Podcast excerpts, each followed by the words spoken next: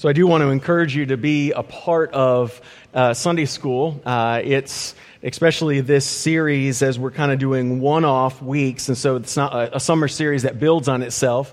It's what does the Bible say about, and then a particular topic. And this week is rest. And as I've been thinking about sabbatical, uh, what is oftentimes missing in a culture that loves productivity and work? Uh, and success, we don't know how to rest uh, as, as a people. And so we're going to look at what do the scriptures say about rest and how does that interact with our work. So I want to encourage you to be a part of that. Uh, this, since this is the first time we're doing this in our building, uh, when we actually begin, we want to invite everybody to be a part of it because the students are going to be there. And so if, uh, if kind of our donut hour runs long and is loud, it's going to be difficult for all the classes to do uh, their teaching. So we want to invite everybody to be a part of that when things get rolling, uh, and uh, we would love for you to do that. So today we're going to continue in our series, uh, and it's a series that we've entitled how then shall we live? But today we're going to look at what is it that we are sojourners and exiles in this world. Because how then shall we live? As we look at theological topics, as we look in, and examine those things, uh, and what, what are the impact that those things have on our lives, like we looked at Scripture as God reveals himself in his word. We looked at creation, the image of God, sin and the fall of man, providence, which is God's active role in this world. And then we did two weeks on redemption. Obviously, that he redeems the human heart and brings dead people back to life uh, in, uh, in their spiritual walk through the blood of the cross, but also is that he redeems all things. And so today we're going to kind of pick up that theme of redeeming all things and what is the role of the church in the world. And so, how are we as God's people involved in that process of redeeming the world? Next week, we're going to pick up the idea of the covenant family. So today we're looking at the church. Tomorrow, uh, next week, we're going to look at the covenant family because I think when we start thinking, all right, God's redeeming all things, we're, we're thinking, you know, massive things, big things, you know, uh, and at times it's a mystery of how are we involved in that. And just quite simply, I think the scriptures say the way that you live at home is the redemption of God. It's many other things, but that, it could be as simple as that. It doesn't have to be magnificent. I think God redeems and restores primarily in the ordinary and the mundane. And as God redeems, so we're going to look at that next week. And so that'll be a, a, good thing to, to see as, as we do that. So today we're going to be in 1 Peter chapter 2, uh, starting in verse 9. It's a passage we've looked at before. It was actually the passage we used to begin our Called Out series.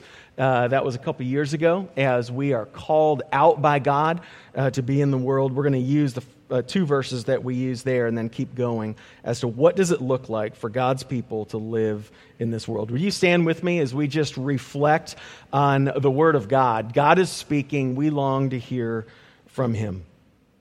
So God writes this, but you are a chosen race a royal priesthood, a holy nation, a people for his own possession, that you may proclaim the excellencies of him who called you out of darkness and into his marvelous light. Once you were not a people, but now you are God's people. Once you had not received mercy, but now you have received mercy. Beloved, I urge you as sojourners and exiles eh, eh, and exiles to abstain from the passions of the flesh which wage war against your soul. Keep your conduct among the Gentiles honorable, so that when they speak against you as evildoers, they may see your good deeds and glorify God on the day of visitation. Let's pray.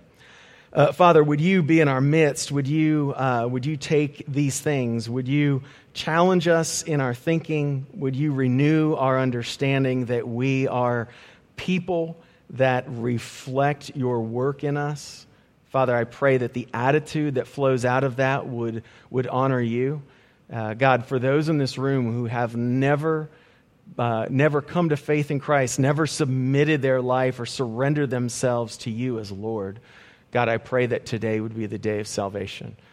Father, would you draw us all to you? We pray these things in Christ's name. Amen. You may be seated.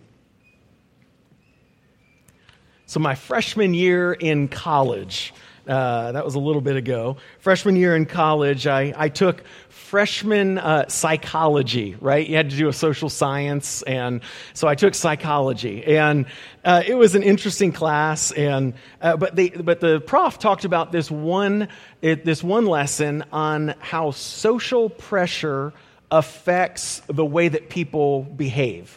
And he talked about this experiment, uh, and it's probably been done enough that it wouldn't work anymore, but uh, that basically the, the teacher or whoever, the researcher, would get five volunteers from a class, and they would come and stand up in front of everybody, and he would hold up a piece of paper that was green.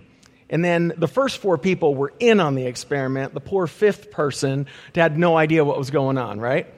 Yeah, it's psychology at its best.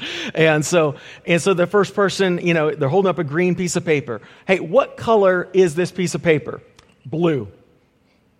All right, second person, what color is this piece of paper? Blue. Third, blue. Fourth, blue. They're all in on it because they know it's green, but they're going to say it's blue. And then they ask the fifth person who doesn't know the experiment, and they say, What color is this piece of paper? And they say more often than not, uh, it was like 80, 90% of the time, they will say blue, even though they know it's green. Why? Because they don't want to stick out. They don't want to look like an idiot. Maybe they're the one that is, is colorblind and they're not seeing it properly. And they, for all those, all those ways of societal pressure, somebody that knows that piece of paper is absolutely green will say blue.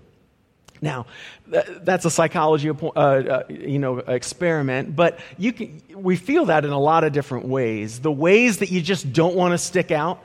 Remember when you were in middle school and it was like you just didn't want to do anything that made you kind of stick out in the crowd? You just didn't want to be noticed. You just wanted to be part of everything else. I think God's people uh, can easily tend towards the same thing because obviously God's work in us, in this world, is distinct and unique.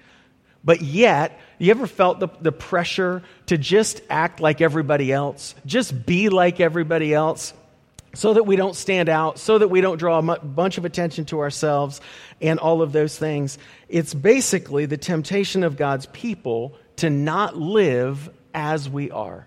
That we are products and we are people that have the work of God in us, but it's very tempting to say, you know what, I don't want to stick out too much. I want to be and look like our culture.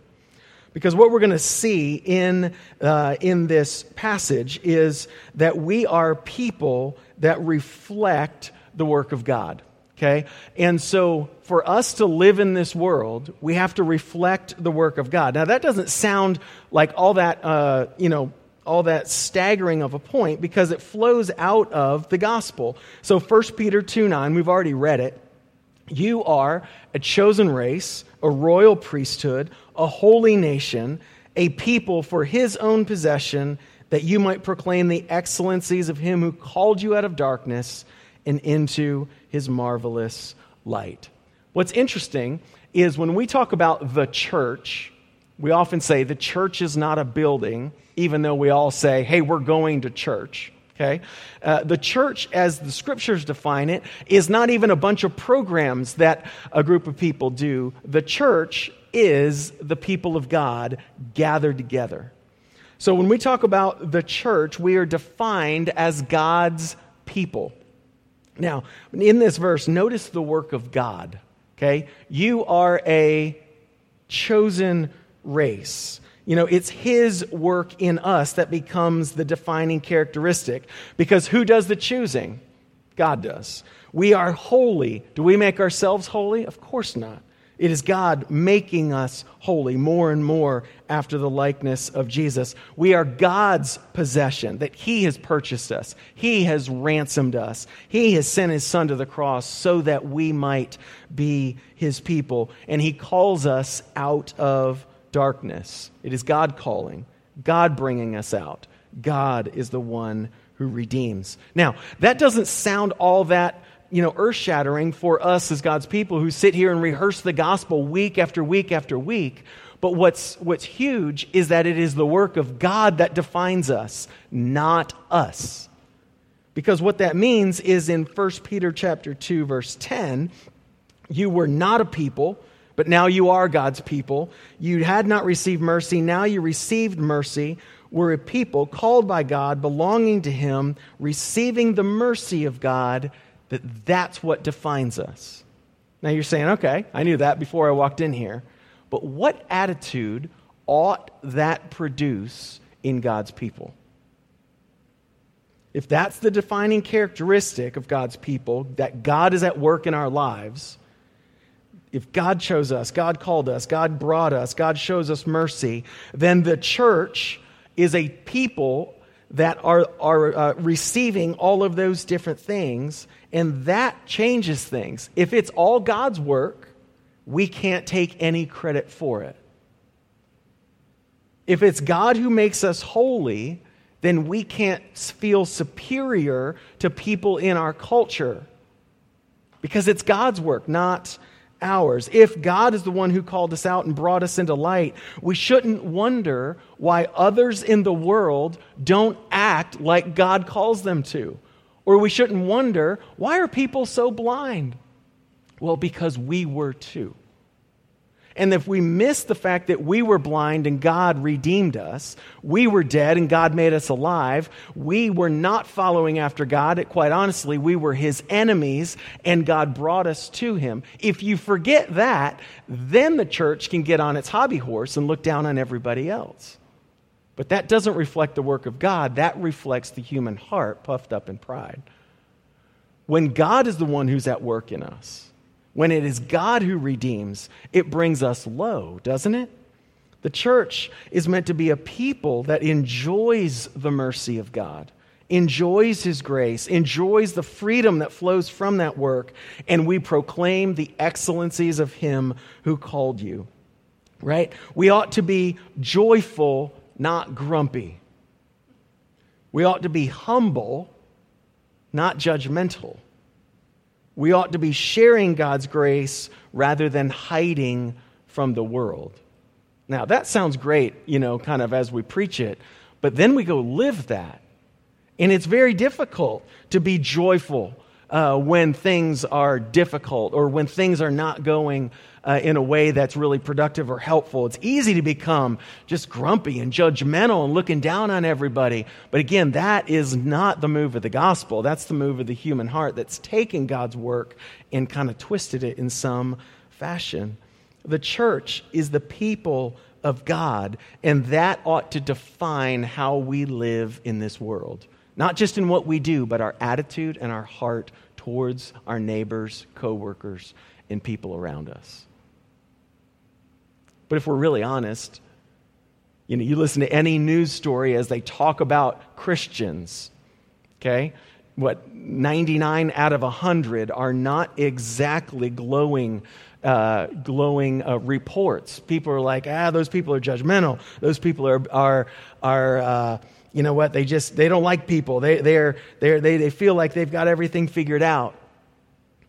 I think we should let Jesus be an offense and we should not be the offense uh, to a watching world. Now, I'm not saying be light on truth because we're going to see that countered in one second in this passage, but we ought to be the people of God purchased by the blood of Jesus, and that brings a natural humility to God's people. We ought to be the most soft, humble people in this world, not the ones who are pointing the finger. We are inviting people to know the living God rather than tell everybody that they are wrong.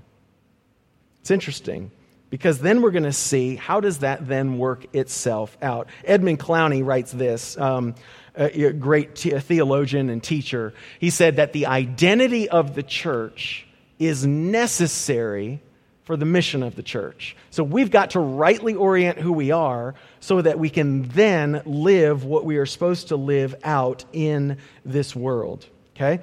And so when we do that, then we're going to see that the people of God uh, are then strangers in this world. So we're, we're, we reflect the heart of God and the work of God in us, but we also then have to understand that we're strangers in this world. Because at verse 11 of, of 1 Peter, verse 11 of chapter 2, the book switches its focus it switches its focus and it begins to address how God's people are meant to live in an unbelieving world. That becomes the focus.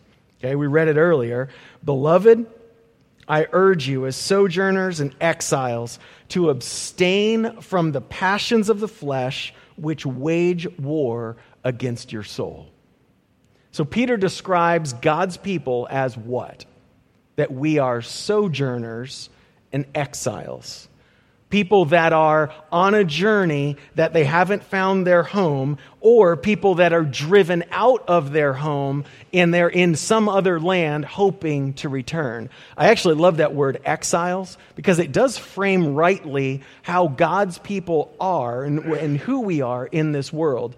If we're exiles, we had a place of belonging, Base of the world as created, but then sin and the fall and corruption has driven us to a place where the world that we live in now, as it's corrupted, this doesn't feel like home. We are exiles here, longing for it to be returned or longing to be returned to the place where we once were. Okay? It's oftentimes thought, you know what, Christians are holding on to get, to get out of this world and go to heaven and be done with this. But the reality is, you read Revelation 21 and 22, we're, we're going to spend eternity in the new earth. The redeemed creation of God, the new heavens will come down to the new earth. That, that there is a, there's an exile where we live like this is not the place that we were, yet this is, we are longing for it to be returned. So God's people, yes, we don't belong. Because the words sojourner and exile, they're basically uh, the, the, overlap of meaning is, is basically they're the same word. So don't try to parse what's a sojourner, what's an exile. Basically, we don't belong in the world that we live. And exile and alienation are themes of this book of First Peter. He even addresses the very first verse of this, this letter. Peter is writing, Peter, an apostle of Jesus Christ, to those who are elect elect exiles of the dispersion in Pontus, Galatia, Cappadocia, Asia, and Bithynia. Okay? So the dispersion is when God's people were driven out of their homeland, and now they are everywhere across the world, or in these, these places in Asia. They're exiles of the dispersion. They are alienated from where they once lived. And so then we are called exiles and sojourners. But even beyond that fact that we don't belong, what's interesting is that the unbelieving world will be suspicious of God's church and, quite honestly, hostile to believers. So, in ancient Rome, how were Christians received in ancient Rome? We're talking first century. Okay, there was a Roman writer, uh, Suetonius. He considered Christians to be uh, be part of this mischievous superstition and they deserved punishment for it. That was one Roman writer. Uh, Tacitus, another Roman writer, thought that Christians should be detested for their evil practices. He even writes that Christians were, quote, loathed because of their abominations. That's interesting we kind of think we're kind of mainstream. Yet the Roman world, first century, saw Christianity as an abomination. First century Christians were actually charged with immorality because they emphasized love so much. And if you know anything about Roman view of sexuality, it was licentious to the highest order, but it was the Christians who were being accused of immorality because their emphasis on love. Christians were even accused of cannibalism first century because they because uh, people had heard that they ate and drank they ate flesh and drank blood at their special gatherings i.e., a complete misrepresentation of what communion and the Lord's Supper is. But if that's first century, is it any shock that verse 12, we're going to get to in a second, says that when they speak against you as evildoers, continue to live in front of them what it looks like to be God's people. That, that the world is going to look at the church and say, they're, a, they're crazy. They're, they're, they were charging the first century church with immorality and cannibalism, calling them evildoers. Basically, the world is going to malign God's people. The world is going to call us haters because the world has redefined the word love. We're going to look at this actually in our student ministry time tonight of how the world has hijacked the idea of love and marriage and the family. Uh, and but you know, one Democratic presidential candidate from 2020, Marianne Williamson, she didn't get too far, but she kind of was speaking to how America needs to be freed from quote dark psych- uh, psychic force of collectivized hatred a dark psychic force of collectivized hatred, basically Christianity, that only love can cast out, she says. What has our culture picked up? That the LGBTQ plus movement is tied to love, and so love is love, our culture says. Gap has said it this way recently love always. Not always as one word, all different ways. Express or Adidas would say, love unites. Verizon, love calls back. Uh, Fresh and Company, uh, they created, they created uh, for Pride Month, actually, this is last year, they created a love salad. Absolut Vodka offered a drop of love in honor of Pride Month. Starbucks just put love in a rainbow color on their coffee cups uh, to celebrate Pride Month last year. So our culture has redefined the word love. It's taken love as God would define it and it has redefined it to say that it demands acceptance of anyone's individual, individuality and identity. It demands acceptance and said that love would never speak against someone's preferences and someone's identity. And that idea and depiction of love is the complete opposite of biblical. And so God's people are going to be spoken of as haters, as evildoers, uh, because the redefinition of the word of love is acceptance at all cost. Problem is, nobody ever lives like that. Nobody lives that consistently because we all, even all of these companies that would say love is those things, would reject a serial murderer's identity and preferences. But yet, love would never question someone's identity, right? Of course it would. You know, we reject, and I don't mean to be crass, we reject the rapist uh, perspective who claims that it is their desired expression. And we would say, no, that is abhorrent evil, and our culture would join us. Why can we speak against one person's preference but not another? Because we have no definition in our culture of what is right and what is wrong, what should be called out, what should be allowed to stand our culture says love doesn't question, but God's word speaks differently. That we are going to live as aliens and strangers and sojourners and exiles in this world. We are going to be maligned. We are going to be spoken of as evildoers, even standing for what's, what is God's good design in this world. It's going to happen. Why?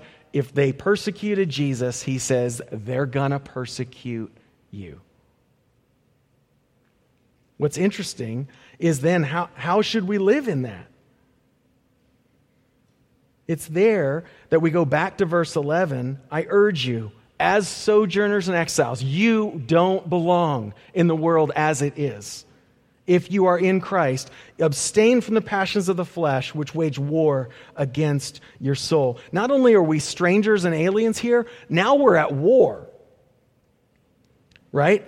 And there, there's a waging of war, a conflict of its highest order, a battle, a battle where the enemy is armed for conflict. It seeks to overwhelm and conquer. It is constant. It is strong. It's aimed at your destruction, to conquer, to inflict pain. And as we endure it, endure it, we feel the threat of death. But what are we waging war against? Peter gets us again. It's not the world. What wages war is the passions of the flesh that wage war against us. In a sense, the, the battle that you and I face, uh, like chiefly in, in, at the beginning point, is inside of us, not from outside. There is an outside battle, I'm not, but the, the chief battle that you start with is internal. So the famous uh, preacher D.L. Moody, he said it this way he said, I have more trouble with D.L. Moody than any man I know. What is he saying? Is like, my what I the internal conflict I have, the struggle with my own sin nature, the passions of my own flesh are enough of a battle. I don't even have to look outside of my own struggle with my own flesh. And so the idea of keeping, uh, you know, uh, uh, being in the midst of this battle, that these passions of the flesh wage war against your soul, help us to understand what it is to live as a stranger in this world. So it's not just the world at large. There's, there's a sense where now there's a disconnect. We've got this new nature and this old nature that still resides. There's like this stranger going on inside of us and this battle inside of us as well. Then, all right, so given all of that, what is it? Is that the people of God live in the midst of the world. Okay? Because God's people can easily say, let's grab our stuff. Remember the song from last week? We're taking our church to the moon. It's really easy to grab our stuff and let's get out of here. But it is God who says, no, no, no, no. You are my people in the midst of this world, in the middle of a culture that is godless, and you are going to be my lights there in the middle of it. Peter says it this way in verse 12 Keep your conduct among the Gentiles honorable, so that when they speak against you as evildoers, they may see your good deeds and glorify God on the day of visitation. So keep your conduct. One author would say, live lives among uh, the people who don't know the Lord. So it's basically how we live ought to be in such a way that it is honorable before the Lord, that we're called to live in the world, but not of the world. It's not a get out of the world. It is to live among the Gentiles. And if you're not familiar with that word, that is basically uh, people that were not Jewish uh, at this time. And basically, Gentiles were those who did not know of the things of the Lord. Obviously, Gentiles ultimately came to know Christ, but in, in this context, it's people that lived kind of antithetically to the things of God. And so, among the Gentiles, among those people, conduct yourselves honorably. Now, what's interesting is the word honorable, and later in the verse, the word good for good deeds is the same Greek word. Okay? Uh, and so, to, so conduct yourselves or live lives among the Gentiles that are good or honorable, advantageous or beautiful is the word. So live lives that are beautiful. So the first one in verse 11 was keep yourself uh, and, and like resist the passions of the flesh. So that's more of an avoidance. I think a lot of God's people stop there. Let's avoid the bad stuff. So there is a sense of avoidance, resist the passions of the flesh, but yet live lives that are beautiful. It is both, it's never one or the other. It is resist the things that are, that are against the will of God, but then pursue what is beautiful before uh, the watching world. One author, uh, Derek Cleave, he would say this that the quality of our lives should be such that ultimately they will point away from ourselves to God. Get that? That the quality of our lives should be such that it points away from us to God, that men will see the beauty and attractiveness which characterizes the believer's life is only possible through some outside agency. What is he saying? That the way we live lives that are beautiful, honorable, good, is not so that you can say, man, that guy is a great guy. You know, isn't she wonderful? No, it is lived in such a way so that people would actually see God, not you. And that they would say, all right, people just don't live like that. There must be something more than just their stick to itiveness or their uh, uh, thinking through things. Something else, someone else must be at work. The outside agent being God through his Holy Spirit to live good lives. oftentimes, my, how this plays out for me is, you know, I play a lot of golf, and when people are on the golf course, they're not exactly. Uh, you know, anger kind of rules the day, right?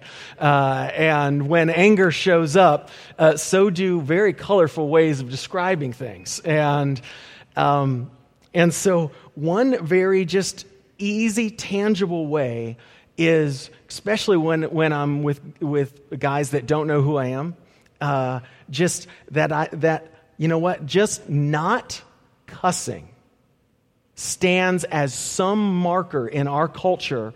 Uh, like one guy even said when they figured out that, uh, that I knew the Lord and that I was a pastor, you know, I don't tell people for soul, but anyway, when they figured that out, one guy was like, I was trying to figure out why you weren't cussing.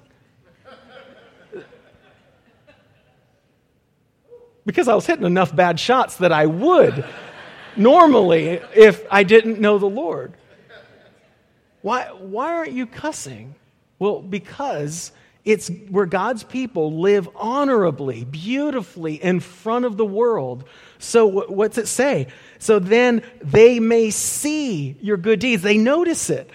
Like, why in the world? This guy's shanking shots all over the place. He should be. I was trying to figure out why you weren't cussing. He attached my life to my love of the Lord. I didn't say a word about it. Oftentimes it needs words, but that one did not, right? That we would live in such a way that would point away from ourselves and point to God. Okay? Uh, and, and that they may see uh, that they may see our lives and then do what? That they may see your good deeds and then glorify God. That the way we live, God's people in this world, if we are pursuing God's glory that is honorable, that is good, even when they accuse us of being evildoers, there's something noticeable that the Spirit can use can, can start to draw or convict or show that someone or something uh, is even better than what they've lived, that they may see and then they may glorify God. Isn't it interesting that just, you know, a very tangible step of just a way that you speak, a purposeful, intentional step of the way that you speak, could be seen and then could be a part of somebody actually beginning to glorify God and coming to know Him on the day of visitation is at the return of Christ, and that basically is judgment. Rather than stand under the wrath of God, they are glorifying God. Now that's fun. Last week we talked about let's fight against the evil and the fallenness and the brokenness of this world. Let's push it back right? We talked about that fourth grade class, and that kid was like, I knew it. You know, kind of like, let's not live safe, you know, tidied up lives. Let's push back the things of the evil one. I don't know about you, we've used that probably 20 times in our home this week. Because probably on the drive home today, you will have an opportunity to push back the fallenness and brokenness of this world, your own sin or evil in some fashion. You know what? We're not going to stand for that. You know what? My heart wants to uh, erupt in anger. God, by your Spirit, would you push back the things that are welling up in me? You know, how we speak to each other in our home. You know what? We are going to lift each other up. We're going to encourage each other so that what comes out of our mouth is useful for building each other up in the Lord. There are so many ways, little ways, that we can be a part of pushing back the passions of the flesh, but also living lives that are beautiful, honorable, and good so that people might see and people might become ones who glorify God. I want to welcome you into this redemption project. That it is not just this move of God that's out there. How does He do it? He uses God's people, the church, to do it. So, not just you as an individual, but we as a collective ought to look different that the world could see and they would say, huh, there's something to that group of people. A group of people that's willing to maybe not walk away when things are hard, maybe speak when someone has offended you, to ask for forgiveness, to forgive, to reconcile. That's not the way of the world. The way of the world, when someone says something that's inappropriate, you're cut off, you've lost your platform, and you're fired. Cancel culture. Redemption says something different. Redemption says, yeah, you're going to say dumb things. And that's the honest look of the world. But the beautiful part of, of Jesus and the hope of Christ is that he redeems and restores what is lost. So that, that God's people would say, yeah, that was terrible what was said, or what, what, what you did, or we can say it in honesty, but then we can redeem and restore. That's the gospel. Would we say, would we not say that that's what our culture needs? Rather than, you said it wrong, you're out. I heard of a Boeing, um, a Boeing executive get fired recently because of something he said in 1986 about women in the military. Think about that. He said something in 1986, and it was drummed up, and, and you can Google it. Uh, and uh, he resigned, but reality, he was fired because uh, of something that is now not uh, an opinion that is in vogue. We ought to be different. So our world says there's something different about those people. That people can mess up, people can say hurtful things, not because they're, they're given permission, but because we're sinners in the sight of God. We, and then we are redeemed at the same time, and we can heal, and we can restore, and we can reconcile the world needs to see something different out of us as a collective. And the list goes on and on and on. Next week, when we look at the family, what does the world need to see? It's those same exact things God healing and restoring, not just perfect people living perfect lives. That's not what our world needs to see because it doesn't exist anyway. We are people saved by grace, transformed by the love of God. Will we live that out? so that people may see and then glorify God themselves. Let's pray. God, uh, would you be in our midst? Would you, uh, would you be transforming us? Uh, thank you for your work in us. Thank you that it's you who chose us. It's you who make, uh, made us holy. Father, it's you who redeem us. It's you who called us out of darkness. It's you who showed us mercy. Father, I pray that we would be humbled by that but then, God, that that would start to be played out in the way that we live before the world, in the way that we live with each other. God, I pray that this group of people, this church, Father, that we would not just uh, believe the gospel and say it, God, that we would live it. And Father, as even I pray that, it is so difficult. Forgiveness is so hard. Reconciliation is very difficult. Uh, Father, it's easier to just kind of put somebody at arm's length. And so, Father, in my heart, I know that I'm even battling against the thing I'm praying for. And I wonder if everybody else in some fashion is as well. So, God, meet us there. Keep us on our knees before you. God, that you would use us to be redemptive agents in this world so that other people might see and glorify you. Father, use us in that. We pray these things in Christ's name. Amen.